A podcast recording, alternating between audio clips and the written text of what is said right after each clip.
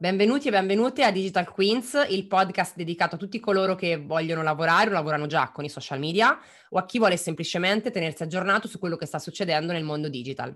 Siamo Chiara e Ilaria e oggi parliamo di customer service sui social. E insieme a noi oggi c'è Carlotta Carucci, communication strategist e founder di un'agenzia digital. Benvenuta Carlotta. Grazie, grazie dell'invito. Ciao Carlotta, benvenuta. E parlaci di te, di cosa fai, un po' qual è il tuo background, come sei arrivata a essere una communication strategist. Va bene, volentieri. Io sono founder di una web agency che si trova ad Ancona, si chiama Vanilla Marketing. Sono arrivata a questo lavoro con un percorso, diciamo, poco convenzionale, perché tutto inizia con una laurea in lettere a Firenze, quindi paradossalmente non c'entra, eh, diciamo, apparentemente nulla. Da qui poi ho fatto un master in una business school inglese dove ho conosciuto per la prima volta quello che era e-business and e-commerce strategy. Quindi da lì in realtà mi si è aperto il mondo del digitale, stiamo parlando del 2011, quindi alcuni anni fa e da lì piano piano è nata questa avventura di parole online, quindi parole digitali. Quindi Carlotta, siccome sappiamo che molte delle persone che ci ascoltano sono social media manager o magari digital strategist o vogliono iniziare a fare questo lavoro, tu hai avuto appunto una formazione un po' diversa, ma mh, poi ti faccio subito una domanda sul, diciamo più sul discorso carriera e poi andiamo nello specifico del podcast, yeah. quindi del customer care, customer service attraverso i social. Um, l'idea di aprire un'agenzia c'è stata da subito, quindi subito la voglia di mettersi in discussione e andare a appunto aprire qualcosa di tuo con dei dipendenti, comunque con dei collaboratori o prima hai iniziato step by step? Come è andata? Allora, è andata step by step, direi, nel senso che ho cominciato prima a lavorare come freelance, poi piano piano è iniziato il primo collaboratore, il secondo, il terzo, il quarto, oggi siamo in otto. Eh, quindi diciamo sì, è cominciata in maniera graduale nel giro di pochi anni, tutto sommato, quindi eh, penso che per aprire un'agenzia con dei dipendenti, quindi tutto ciò che ha a che fare con uh, l'SRL in genere, bisogna avere una giusta dose di poca consapevolezza, così un po' di coraggio e un po' di follia, un po' di follia. un po' di follia, sì, perché sennò penso che a tavolino uno non lo farebbe veramente mai. Però bello dai che continuano a nascere imprese, aziende anche fuori dai vari circuiti importanti. Io sai che su questo ci punto molto, per me è molto importante sì, sì. condividere competenze anche al di fuori dei grandi centri, quindi Milano, Roma, Bologna e quindi il fatto che insomma crescano e nascano nuove realtà imprenditoriali gestite da donne. Eh, poi tu nel team facciamo un po' di cose insieme, nel team c'hai anche diverse ragazze, quindi... La maggior parte siamo, siamo sempre contente che le Digital Queens sono anche, siamo noi due donne, io e Chiara, e eh, quando parliamo insomma di imprese eh, nuove che nascono crescono e insomma trasmettono questi valori ci fa super piacere. Lascio la parola a Chiara che ci fa un po' un, un excursus dai, di quello che è questo mondo della, del customer service, della gestione dei clienti e degli utenti nel digital. Sì, mh, mm, immagino comunque che anche nella tua esperienza personale, Carlotta, le cose siano un po' cambiate negli ultimi due anni. Eh, sicuramente nel 2020, mh, mm, con il Covid, insomma, c'è stata un'impennata nell'adozione e nell'utilizzo della tecnologia, eh, perché ovviamente le aziende e i consumatori si sono riversati online per svolgere insomma, le attività quotidiane. Abbiamo un po' di dati, io porto sempre un po' di dati, che ad aprile 2020 il 49% della gente in Inghilterra e il 63% della gente in America hanno dichiarato di aver svolto una nuova attività online, come per esempio una sessione, sai, di palestra online oppure un corso. Um, appunto i corsi sono, hanno avuto un'esplosione pazzesca infatti negli ultimi due anni. Quindi insomma i consumatori hanno aggiornato le loro tecnologie domestiche e anche quelli che erano un po' meno digital, diciamo, sono diventati digital. Quindi diciamo che non si tratta più di passare al digitale, ma è proprio adesso bisogna pensare all'evoluzione digitale perché non è più un'opzione. E in altre parole, quello che io vorrei chiederti è considerando che avere un servizio clienti online è qualcosa di necessario al giorno d'oggi, quanto secondo te il servizio clienti fatto nel digital influisce um, nella brand reputation e soprattutto quanto influisce con il successo che il brand ha con la propria clientela, soprattutto dopo due anni di pandemia? Mai 100%. Io penso che mm, allora noi come agenzia ci siamo dotati di un approccio inbound marketing, quindi diciamo che il concetto customer care è un po' eh, alla base dell'inbound, no? È quello che differenzia il, il wheel model dell'inbound dal funnel marketing. Ehm, dico 100% chiaramente è provocatorio, ovviamente un brand deve avere qualità prima di poter, eh, poter fare customer care, però il, il concetto che sta alla base secondo me è questo, noi facciamo investiamo risorse, con risorse parliamo di soldi, parliamo di effort, persone, tempo, professionalità per attrarre persone al nostro brand. Eh, quindi facciamo campagne di qualunque genere, influencer marketing, campagne su Google, dopodiché arriva l'utente, entra nel nostro e-commerce, nei nostri canali social, ci contatta, ci chiede qualcosa perché ormai le persone sono abituate a parlare con il digitale. Ehm, la, la, grande rivoluzione dei social è stata quella di portare la, la comunicazione peer-to-peer, cioè tu scrivi a Nike e as- ti aspetti che qualcuno ti risponda, non è più come una volta.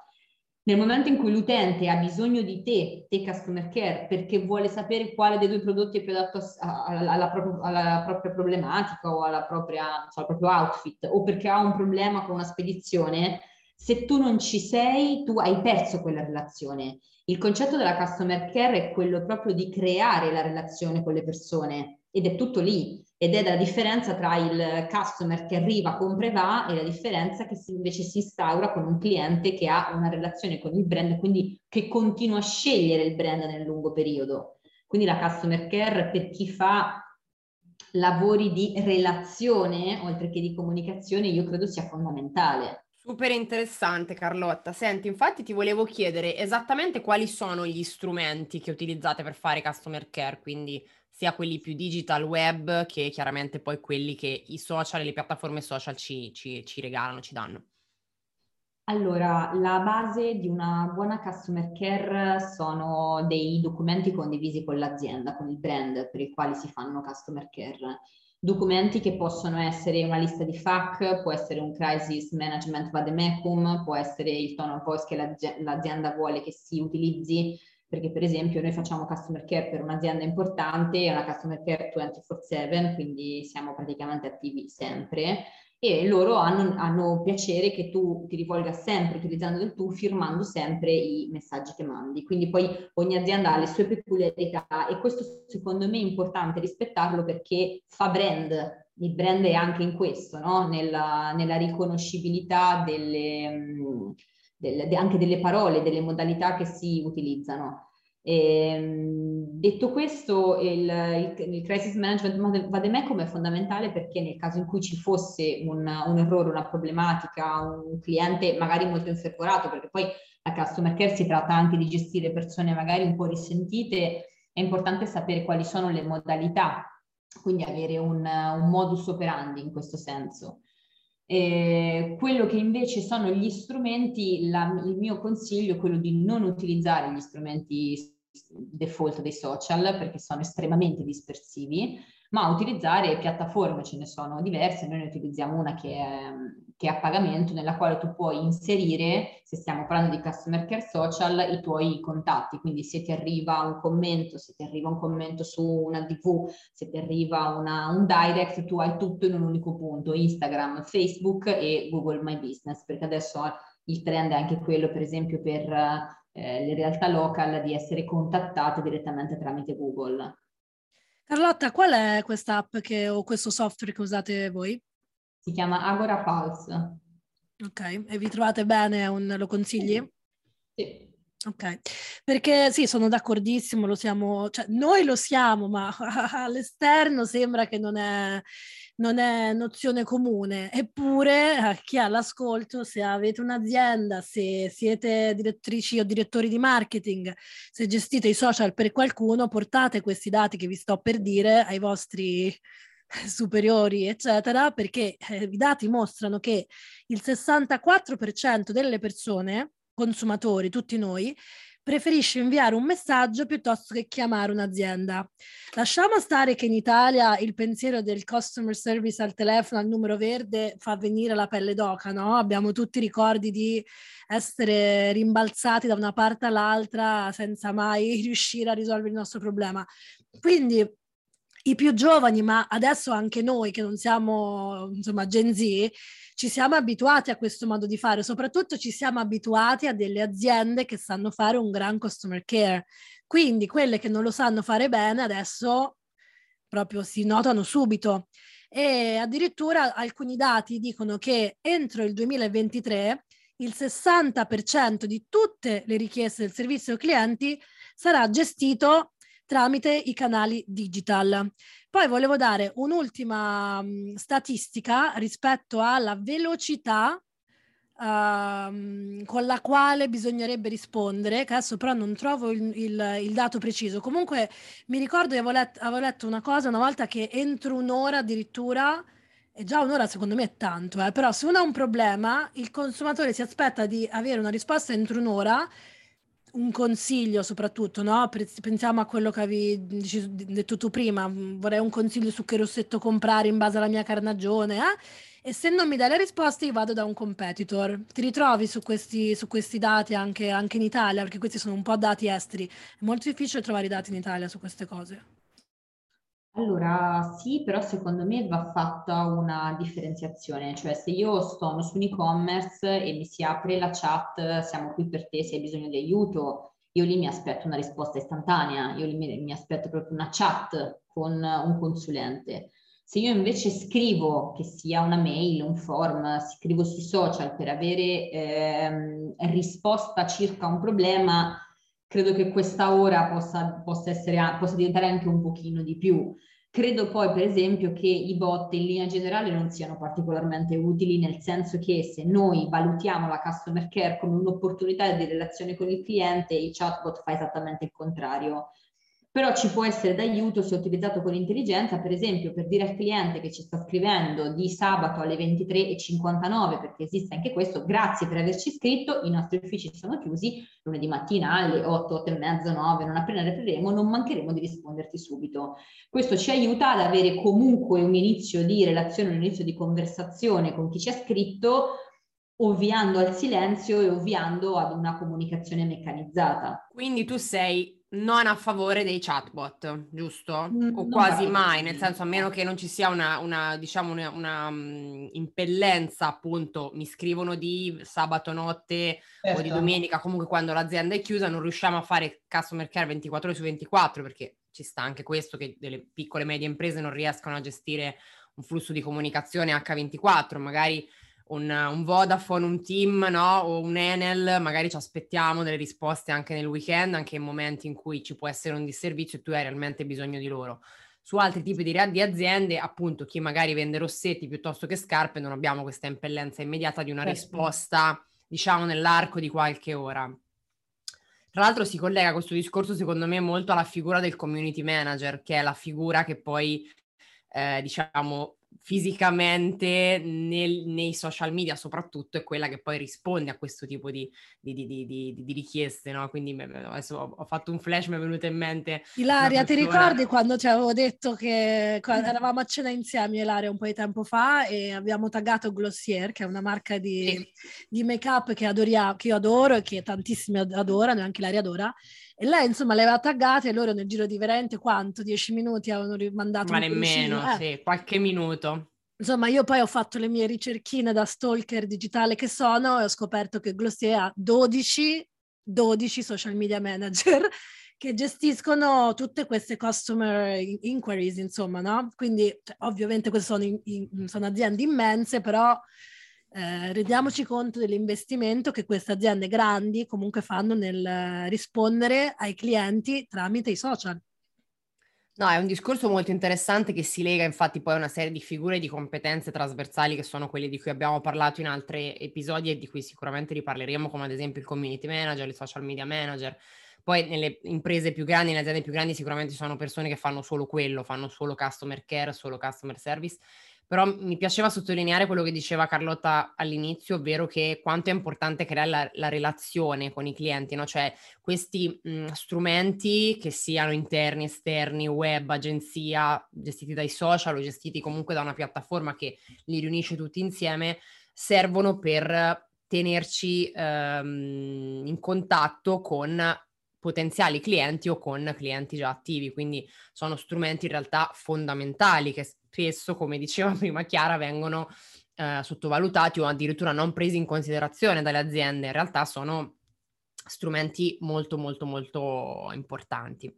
Quindi vabbè, abbiamo legato già una serie di, di, di, proprio di, professionalità, di competenze, di figure che sono nate negli, negli ultimi anni. Adesso magari prima quelle del web e della gestione social, ma sicuramente ultimamente que- tutte quelle legate appunto alle risposte più o meno ehm, dirette sui social media. Glossia nello specifico appunto ci ha risposto in pochissimo e sappiamo bene, questo ne parliamo poi dopo io e Chiara, eh, di quando hai ad esempio attiva una campagna di influencer, una campagna DV e ti aspetti comunque delle interazioni anche dal brand, sia pubbliche che private. E quindi questo è molto molto interessante. Um, Carlotta, ti volevo chiedere uh, se puoi portarci qualche best practice, qualche caso di successo di campagne um, che hai fatto, scusami, di, di, di progetti proprio di, di, customer care, di customer service con uh, alcuni tuoi, clienti. Se ci puoi dare, ecco, senza chiaramente entrare troppo nello specifico, ma magari il settore merceologico e quali problematiche sono state come siete riusciti a risolverle e a portare a casa il risultato nel miglior modo possibile. Allora, guarda, le, le, le, più recenti che mi vengono in mente sono di due settori completamente diversi. Eh, uno ha a che fare, diciamo, con, con, il beauty ed è tra l'altro un'attività che ti ha, ti ha coinvolto in prima persona eh, durante la campagna di influencer marketing che abbiamo attivato insieme a te, eh, ci è capitato di ricevere messaggi dal momento in cui questa influencer è andata online fino praticamente a oggi, tutta una serie di richieste da parte di persone interessate ma non sicure, perché stiamo lavorando su un brand nuovo e quindi le persone per quanto si fidano magari della, della, persona che gli sta proponendo il prodotto, secondo me hanno bisogno di un passaggio, qualcuno ha bisogno di un passaggio ulteriore esserci, esserci in maniera presente, esserci in maniera puntuale ed accogliente è stato fondamentale per chiudere delle vendite che altrimenti non sarebbero andate a buon fine. E quindi il beneficio nel breve periodo è stata la vendita, il beneficio nel lungo periodo è stata quella di creare un'immagine, una, una, un'area, una posizione nella mente del consumatore del brand che fosse affidabile, umana, quindi dalla persona che ti dice va bene che questo prodotto serve a questa cosa qua, ma io questo mio caso particolare, no? È come quando fai i convegni che ti fanno le domande molto specifiche, sì, però io ho un mio cliente che ha, no? E, um, l'essere presenti, l'aver dato la possibilità magari a qualcuno di comprare non tramite sito, ma tramite contatto diretto, quindi aver anche semplicemente a mezzanotte risposto grazie per la domanda, domani parlerò con la nostra esperta di riferimento e ti farò sapere, cioè non è che tu devi avere la risposta nell'immediato però anche prendere tempo, tra virgolette, in maniera educata, in maniera accogliente è assolutamente una buona pratica.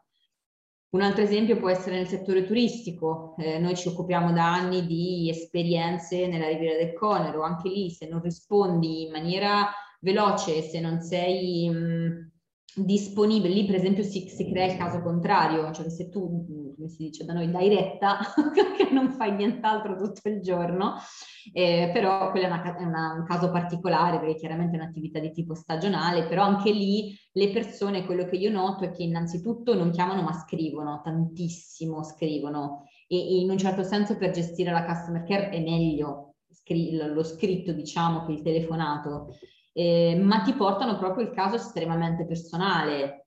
Quindi loro proprio nella... Cioè, è difficile creare un prodotto customer care standardi, standardizzato. Eh, si può creare un prodotto customer care fedele alla, allo stile del brand, però poi bisogna avere anche un certo margine, un certo spazio per poter muoversi Eh, questo vale anche per esempio nel caso della GDO, persone che hanno problemi con offerte reperibilità di prodotti, ehm, carte sconto, volantini, quindi la possibilità di essere presenti e mentre cerchi la risposta migliore da dare, anche magari confrontandoti con l'esperto interno dell'azienda, perché chi fa customer care non è detto che sappia le, abbia la risposta pronta a tutto, eh, mentre aspetti di dare quella risposta, comunque dai un feedback. Grazie per averci scritto, mi metto in contatto con la persona, il team di riferimento e torno da te. Quindi intanto lì è come se dicessi ciao, guarda, intanto accomodati, appena posso ti faccio entrare, no? Il concetto è un po' quello, secondo me. Carlotta, quali sono secondo te invece gli errori che vedi fare di più alle aziende, ai brand sul customer service? Digitale, ovviamente. E, allora, l'errore più grande è non prenderlo in considerazione, perché molti lo fanno. Il secondo errore è il tempo. Eh, è chiaro che tu non puoi essere, se per esempio sei una piccola impresa, non è che in continuazione puoi stare a controllare, eh, però magari quelle due volte nell'arco di una giornata, vedere se ci sono dei messaggi, rispondere, questo ci sta. Io quello che noto è che sicuramente più un'azienda è grande, più la customer care deve essere strutturata anche perché gli argomenti, i dipartimenti diventano più numerosi e anche più complessi da gestire.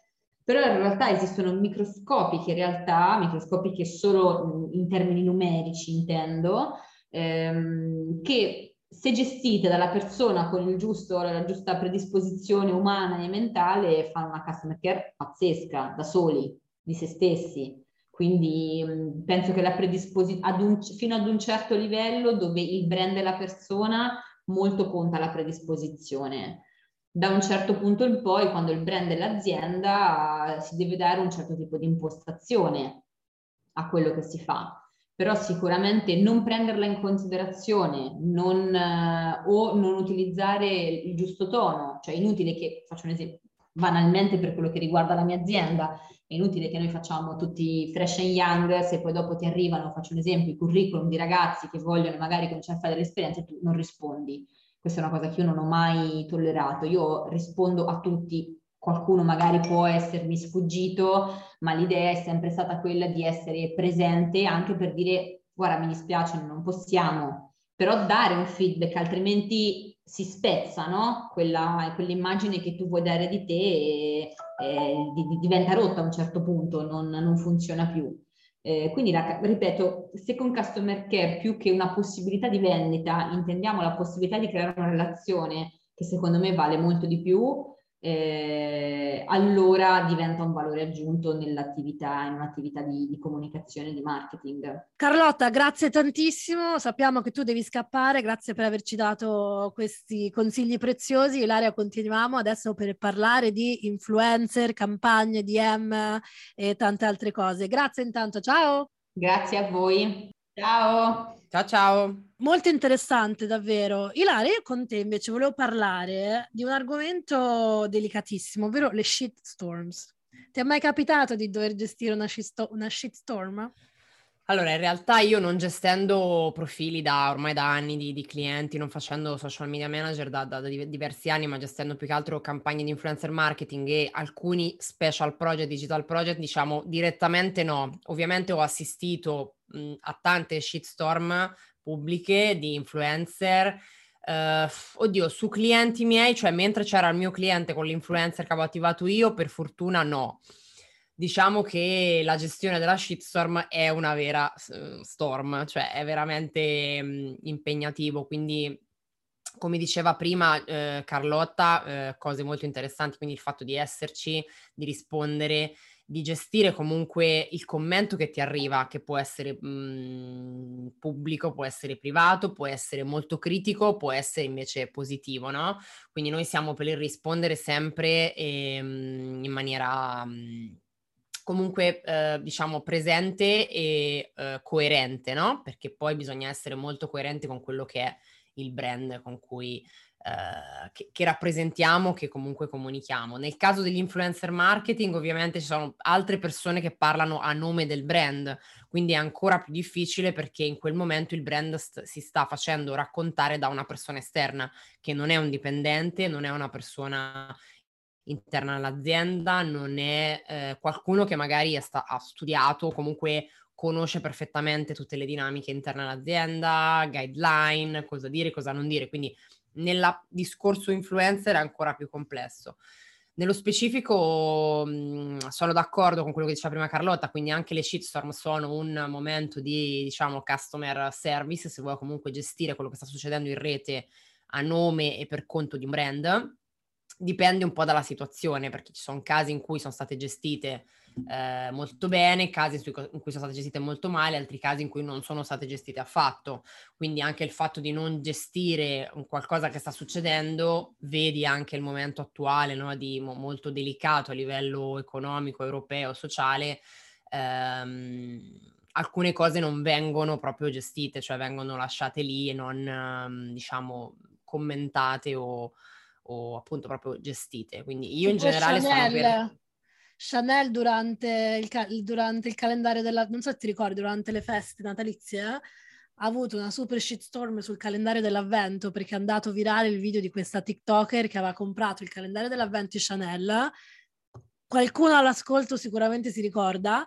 E nel calendario dell'avvento di Chanel che costava, non lo so, 800 euro, c'erano 23 pacchettini e alcuni erano tipo la bustina senza niente dentro, oppure c'era un flipbook di, di carta che faceva tipo vedere un, sai, flipbook, cioè c'erano delle cose veramente ridicole. E anzi poi è venuto fuori che c'erano delle, um, dei regali, sai quando fanno gli eventi, no? Fanno dei regalini che poi non sono tutti stati dati e allora li hanno riciclati così. Insomma, hanno avuto una shitstorm pazzesca e Chanel non ha fatto mai una moderazione di un commento, non ha mai cancellato un commento e non ha mai risposto, non ha mai dato un comunicato, di niente, di niente, di niente. Stessa cosa poi è successa quando, chi è che ha fatto vedere in passerella un cavallo? Sempre Chanel forse? Insomma li hanno comparati a Hermes pure lì, mille miliardi sì. di commenti sul discorso dei cavalli nelle sfilate e loro sempre impassibili. Eh... Ma in quel caso lì avrebbero dovuto fare uno statement magari, cioè comunque una comunicazione ufficiale, magari ci stava. La gestione del singolo commento, sinceramente in quel caso lì, a quei livelli di brand lì, penso che sia impensabile sia cancellarli che, che rispondere singolarmente. Quindi si fa una comunicazione pubblica, uno statement come fa ad esempio The Queen, l'unica vera queen The Royal Family, quando hanno qualcosa da dire lo comunicano con una, uno statement ufficiale che esce su tutti i canali di comunicazione ufficiali e quella è la risposta ufficiale, è l'unica risposta che si dà. Quindi in generale comunque la compattezza e la solidità di, un, di una risposta unica e univoca è sicuramente... Ehm, importante. Poi ecco, dipende di casi, ce ne sono veramente, possiamo parlare di Chanel come dell'influencer che adesso, ad esempio durante il lockdown diverse influencer sono state un po' attaccate perché parlavano di con i bambini, dicevano ah ci prendiamo tutti il covid, stiamo tutti in casa, cioè ci sono state un po' di situazioni particolari che hanno fatto sì che mh, appunto mh, qualcuna si è presa un po' di di, di, di shitstorm online. Io mh, mhmm, penso che delle volte ci sia anche, ci sono a parte delle, dei, dei, dei crisis management expert che fanno proprio questo di lavoro, soprattutto per personaggi pubblici o per grandi brand. In generale va valutata secondo me la situazione volta per volta, perché a volte è meglio non andare a smuovere ulteriormente, secondo me, la, la, la situazione. Altre volte invece c'è bisogno di una comunicazione eh, chiara, diretta, univoca e poi non dimentichiamoci che comunque quello che succede nei social di solito dura 24, 36, 48, cioè dura due o tre giorni insomma, e poi ci, ci, se ne, ci se ne dimentica, a meno di, di, di, cose molto molto molto gravi. Quindi ecco, questa è un po', un po' la situazione. Non so tu cosa ne pensi. Sì, io noto due atteggiamenti, anzi tre o l'atteggiamento che adesso ormai ho coniato che nomino Chanel, cioè proprio non rispondo a niente, non dico niente e aspetto che passi la tempesta, oppure c'è l'atteggiamento che io personalmente ho adottato durante una crisi che insomma uno dei brand che, con cui lavoravo ha avuto, che è stato quello di fare uno statement dopo due o tre giorni concordato con l'agenzia di PR, bla bla bla, su storie e basta e chi l'ha visto l'ha visto, chi non l'ha visto amen. E poi c'è l'atteggiamento invece di chiudere i commenti di fare proprio shutdown e secondo me quello è quello che io vedo più usato in Italia. Quando vedo queste shitstorm, io vedo mm, il creator, l'influencer di turno, il brand che chiude e commenta gli ultimi 8-9 post e poi magari li riapre dopo un po', dopo qualche settimana, oppure fa quella cosa che solo chi ti segue può commentare. Eh, ci sono diversi modi. Io non so qual è il più giusto, penso che dipenda da cosa uno vuole ottenere dai social. Se tu sei sui social per avere un uh, confronto vero, diretto con i tuoi consumatori, è importante fare uno statement, è importante dire ok, ci siamo resi conto che quello che abbiamo detto può essere stato mal interpretato, um, ci siamo resi conto che abbiamo offeso qualcuno, non era nostra intenzione, ci dispiace. Se il tuo, mm, la, il tuo invece essere sui social è semplicemente per um, avere, farti bello, farti bella agli occhi dei brand, allora probabilmente a te non te ne frega niente di avere un rapporto vero con i tuoi followers e il modo in cui reagisci chiudendo o meno i commenti secondo me è molto esplicativo di questo. Ci sta, ci sta. Mm. Sì, sì, assolutamente. Ilaria, invece tu che gestisci tante campagne di influencer marketing, quali sono le best practices eh, in questo campo? Allora, durante una campagna di influencer marketing succede spesso che le aziende, soprattutto se è la prima volta che fanno attività con creator, influencer, uh, in generale appunto VIP, testimonial, proge- programmi di ambassador e quant'altro, magari non sanno come, mh, mhmm, come, gestire tutto quello che arriva. Ne parlava un po' prima Carlotta ed è stata anche abbastanza chiara in questo. Ehm, diciamo che qui la fa la differenza l'azienda alla fine, nel senso che ti porti a casa anche una vendita, un nuovo cliente o comunque ti fidelizzi un cliente un utente se sei bravo a gestire il customer care, il customer service anche durante una campagna di influencer. Questo perché? Perché l'influencer ti porta persone nuove sul tuo profilo Instagram, sul tuo sito dove tu decidi di mandarlo durante la campagna. Sono tendenzialmente clienti nuovi, comunque dei prospect, delle persone che potrebbero iniziare a diventare un tuo cliente, potrebbero iniziare a, a comprare il tuo prodotto, il tuo servizio. Comunque sono interessati a te, al tuo brand. Qui sta a te, cioè se tu non lo gestisci, non è l'influencer che non funziona, non è che la campagna non è stata studiata bene. Qui entra in campo l'azienda che social media manager, community manager, eh, user experience dello shop online, eh, deve, deve gestire tutte queste mh, mm, step che arrivano appunto durante, durante questo processo. Cioè, come se tu appunto da, da, dall'oggi al domani sei eh, visto, hai una vetrina, hai un'esposizione molto importante a centinaia di migliaia di persone, ma te ne freghi. Questo non è pensabile.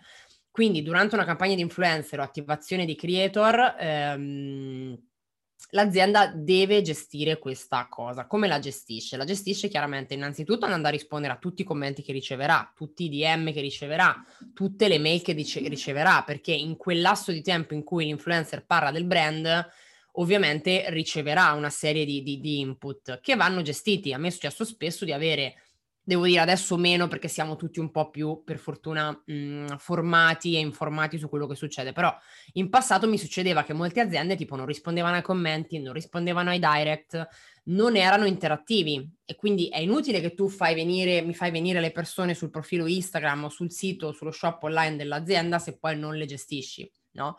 Quindi è fondamentale che anche durante campagne eh, di influencer marketing piuttosto che tutto quello che succede, magari una campagna di V paid, che può essere Google, piuttosto che appunto campagne sponsorizzate sui vari social, dobbiamo assolutamente in azienda o in agenzia andare a gestire tutto quello che succede dopo, perché sono fasi molto delicate come diceva prima Carlotta, cioè abbiamo chiuso delle vendite che se non avessimo gestito in pochi commenti, in, po- in risposte veloci, eh, in risposte comunque molto personalizzate anche perché poi ovviamente arriva la persona che ti chiede una cosa specifica, cioè di- difficilmente eh, ti chiederanno delle cose generaliste, cioè chi ti scrive, chi scrive al brand perché è interessato e vuole una risposta personale e sul suo caso specifico. Quindi ovviamente il, il, il, um, rispondere, reagire correttamente a, questa, a questo input può fare la differenza. Quindi non dimentichiamoci quando abbiamo attivate campagne di questo tipo di andare a gestire tutta questa fase qua. Quindi prendiamoci del tempo perché sappiamo che nel momento in cui se poi abbiamo attivato un influencer giusto per noi, per il nostro brand, arriveranno tante persone interessate e queste persone vanno coinvogliate su una potenziale vendita. Adesso magari non diventerà subito una vendita, non diventerà subito un cliente, ma iniziamo a fidelizzare, iniziamo a fargli capire che azienda siamo, come lavoriamo, che prodotti abbiamo e poi magari in un futuro, anche tendenzialmente di solito vicino, eh, quel cliente si trasforma proprio in una vendita, in un, quindi in un cliente fidelizzato. Quindi molto molto importante seguire tutte queste fasi. Sì, bisogna, eh, bisogna starci attenti, non ci sono alternative al giorno d'oggi sicuramente. Um, io per prima ho, sono assolutamente dentro i dati scrivo alle aziende su Instagram per ordinare il cibo, eccetera. Poi ovvio so che sono in Italia, quindi non mi aspetto ancora una risposta immediata. Se non mi rispondono entro veramente un'oretta, chiamo. Però quanto adoro le aziende che rispondono subito e che invece mi, mi risolvono subito. Diciamo che mi comprano così a me. Eh, allora, per chiudere, ehm, faccio una piccola lista della spesa delle mie con i trend in customer service in digitale 2022. Uh, prima di tutto ricordiamo che la pazienza dei clienti sta calando, quindi hanno bisogno di risposte immediate. Prima parlavamo di un'ora, alcuni dati dicono che vogliono, il 71% dei consumatori vuole una risposta in tempo reale. Come diceva Carlotta, dipende un po' da dove si trova la piattaforma da cui uno risponde. Ovviamente se una chat deve essere lì per lì io non c'è, non c'è, niente che non sopporti di più, non so te Ilaria, di una chat, siamo qui per te e poi sono tutti bot, cioè vorrei veramente spaccare il computer in quel momento perché eh, allora mi vado a guardare le mie cose sulle FAC. Comunque, quindi un mix, un, e poi il trend numero due, un mix tra il bot e la persona reale, quindi capire... Esatto, il mix. Il mix secondo me funziona, nel senso che Esatto. In un momento delicato, mezzanotte, le due di notte, non c'è nessuna persona Ovvio, fisica, risponde sì. il bot che poi viene gestito, assolutamente. Quindi, mi- quindi prima, prima, di tutto cercare di rispondere abbastanza velocemente. Due, fare un mix del bot della persona vera Uh, e poi aggiungere quindi le opzioni di self-service per i clienti, cioè fai un, una pagina FAC fatta bene, cioè gestiamo le aspettative in maniera giusta. Se sappiamo che il nostro prodotto può essere comprato con delle varianti, che queste varianti devono, es- devono avere tutte le loro descrizioni dove devono essere, il prodotto in- come viene mandato, quando, si può essere, quando può essere ritornato, quando sono um, come si dice entitled, porca miseria, quando, quando mi spetta un rimborso, quando no, tutte queste cose, quindi vanno sicuramente eh, scritte bene e bisogna essere trasparenti. E poi un servizio clienti basato sui dati. Quindi nel 2022 le aziende che vogliono rafforzare l'esperienza eh, con i loro clienti, clienti e dipendenti devono sicuramente eh, da, dare un occhio a quali sono le domande più frequenti, Uh, e cercare di fare anche dei contenuti su queste cose, di modo che appunto la gestione delle aspettative è sempre più, più semplice. Ti ricordi che parlavamo una volta con uh, Samuela, la food content creator, lei diceva io faccio delle rubriche basandomi sulle domande più frequenti che mi vengono fatte in DM. Quindi diciamo Q&A, questi... sì, diciamo che come, come, diceva Carlotta, avere un documento aziendale che mi fa da guideline su cosa dire, cosa non dire, quali sono le domande che arrivano di solito. Poi, per esempio, ti faccio un esempio. Anche quando gestisco gli influencer, a volte arrivano delle cose che tu non, non potevi sapere prima, no?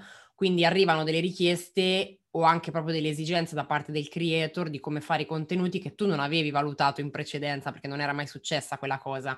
Quindi ovviamente poi è un lavoro continuo di scambio tra azienda, agenzia e consulenti e influencer, o, insomma si sta sempre in, in connessione per cercare di no, fare il lavoro migliore sempre. Quindi succederà sicuramente che magari si stilano delle guideline, delle QA mh, generiche, perché comunque chi è in azienda conosce il prodotto, eccetera. Però poi arriverà sempre la domanda fuori, fuori contesto comunque che non avevamo preventivato, quindi poi va aggiunta e va, va gestita. Quindi direi di aggiungere forse nella lista chiara tra le cose da fare quella di essere tanto in relazione con l'azienda, cioè o che sia gestita se è gestita internamente in azienda, questa cosa del customer care va bene, ma se è delegata a un'agenzia in collaborazione con un'agenzia, come avviene quasi sempre, ci deve essere grandissimo scambio di informazioni tra l'agenzia e l'azienda, perché altrimenti si perde un pezzo Quindi, Questo anche per il tono di voce. Non so se ti sì. è mai capitato di, ave- di, vedere dei profili che online sono tutti